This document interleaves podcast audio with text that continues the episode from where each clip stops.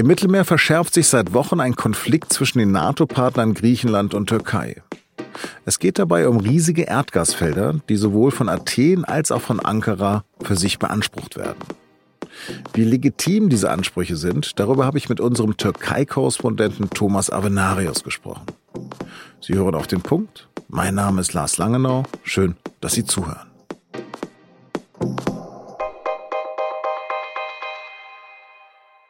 In der Ägäis droht ein neuer Krieg. Keiner um Troja wie vor tausenden Jahren. Es geht um einen noch viel älteren Schatz. Einer, der vor fünf Milliarden Jahren entstanden ist und der im Mittelmeer in einer Tiefe von mindestens zweitausend Metern vermutet wird. Einer, der in der Jura- und Kreidezeit entstand, als das heutige Mittelmeer noch Festland und von Dinosauriern bevölkert war. Es geht um riesige Gasvorkommen, deren Wert auf hunderte Milliarden Euro geschätzt wird. Bislang durfte vor allem Griechenland auf die Ausbeutung dieser Felder voller Methan hoffen. Doch die griechischen Inseln sind manchmal nur wenige Kilometer von der türkischen Küste entfernt. Und so haben auch die Türken vor ein paar Wochen ein Erkundungsschiff ins östliche Mittelmeer gesendet. Begleitet wird es von Schiffen der türkischen Marine.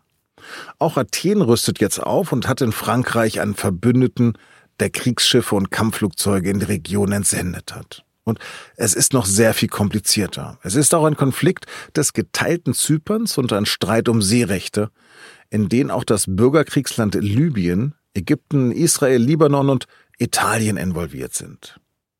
Schwelte etwas, das von einem regionalen Konflikt zu einem Krieg werden könnte? Dazu habe ich mit meinem Kollegen Thomas Avenarius in Istanbul telefoniert. Thomas, was bekommst du von dem Säbelrassen auf beiden Seiten mit? Also die Presse ist hier voll mit den zum Teil sehr wüsten Erklärungen der türkischen Regierung. Auch was die griechische Regierung von sich gibt, ähm, lässt nicht zu wünschen übrig. Und ich war neulich an der Mittelmeerküste und bin an der kleinen Insel Kastellorizo vorbeigefahren, die nur drei Kilometer vor der türkischen Küste liegt. Und da habe ich dann auch sofort ein türkisches Kriegsschiff gesehen, das äh, in einer Bucht liegt, ungefähr zwei Kilometer von dieser kleinen griechischen Insel entfernt. Also man kann in der Türkei diesen Konflikt auch sozusagen hautnah miterleben. Ja genau, wo genau wird denn nach Gasvorkommen gesucht? Das ist ja, das Mittelmeer ist ja groß. Also der Streit in der Ägäis, der ist ja grundsätzlicher Natur und äh, geht schon seit Jahrzehnten zwischen Griechenland und der Türkei. Gesucht wird im Moment von den Türken mit ihren Forschungsschiffen, und das betrachten die Griechen ja als eine enorme Provokation, rund um Rhodos und rund um Zypern. Gibt es da ein richtig oder falsch oder ein äh, die haben Recht und die anderen haben Recht, oder wie ist es? Also es gibt kein eindeutiges richtig, aber falsch, aber es gibt äh, juristische Anhaltspunkte.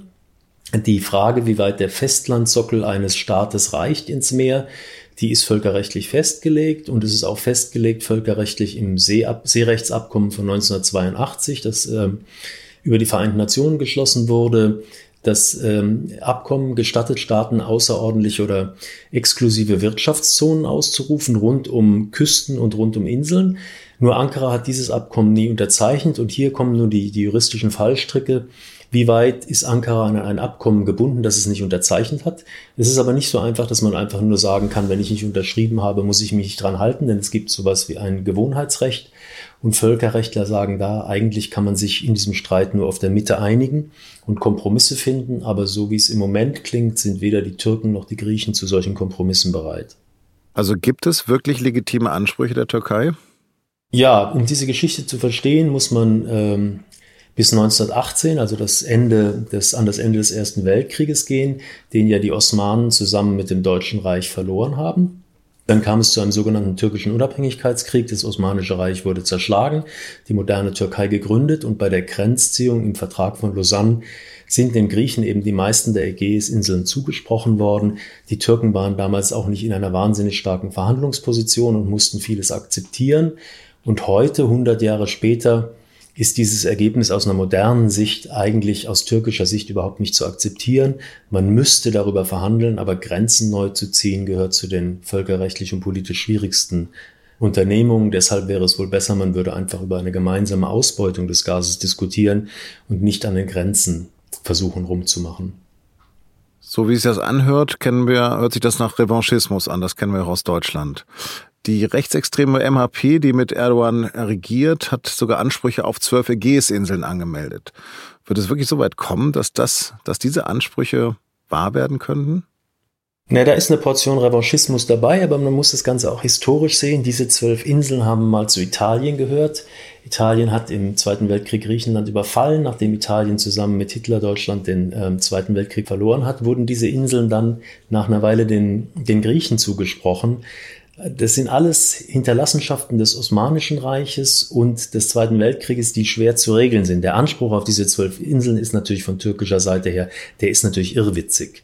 Aber dass man über Dinge reden will, das lässt sich eigentlich nachvollziehen. Aber es kann, kann kein Zweifel daran bestehen, dass diese zwölf Inseln griechisch sind. Also das darf man nicht in Frage stellen. Berlin hat sich als Vermittler angeboten. Ist denn Deutschland wirklich ohne Interessen? Naja, also Deutschland hat ja sehr enge Beziehungen zur Türkei. Wir haben für Deutschland sehr prosperierendes wirtschaftliches Verhältnis. Wir haben eine große türkische Bevölkerung in Deutschland, das darf man auch nicht vergessen. Und Deutschland ist nicht neutral, weil es ähm, in der E U ist und die E U-Ratspräsidentschaft innehat. Also steht es den Griechen und den Zyprioten natürlich institutionell auch sehr nah.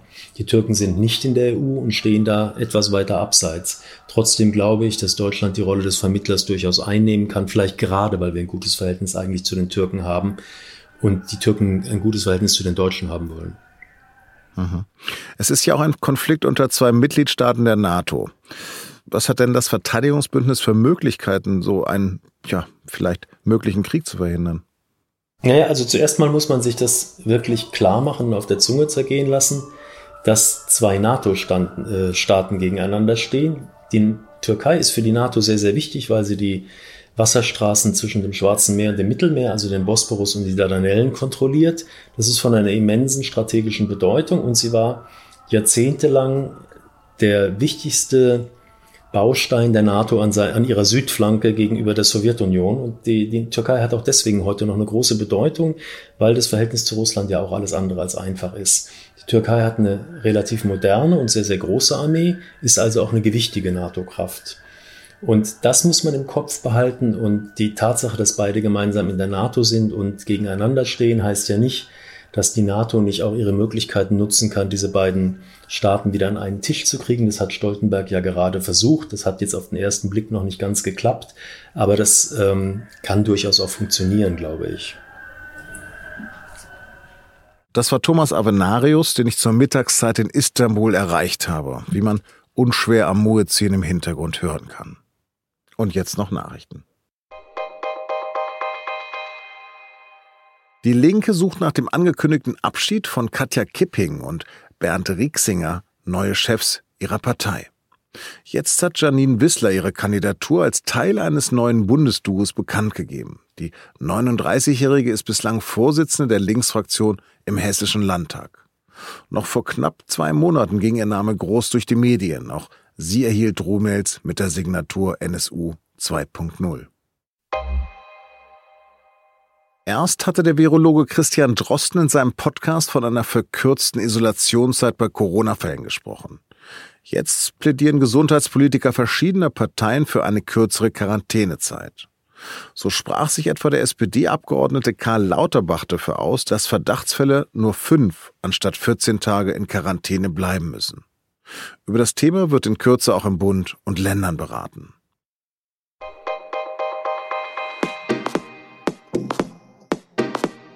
Die S Z am Wochenende steht ganz im Zeichen des Schulbeginns in Bayern Anfang kommender Woche. Außerdem empfehle ich Ihnen da etwa das Interview über Twitter mit Jan Böhmermann im Gesellschaftsteil. Samstag am Kiosk oder als Abonnent im Briefkasten. Lesen können Sie es aber bereits heute ab neunzehn Uhr mit einem Digital-Abo. Alle Infos dazu finden Sie unter s z punkt d e schrägstrich abo. Das war auf den Punkt. Redaktionsschluss war sechzehn Uhr. Danke fürs Zuhören und den Bayern wünsche ich ein letztes schönes Ferienwochenende. Und bleiben Sie uns gewogen.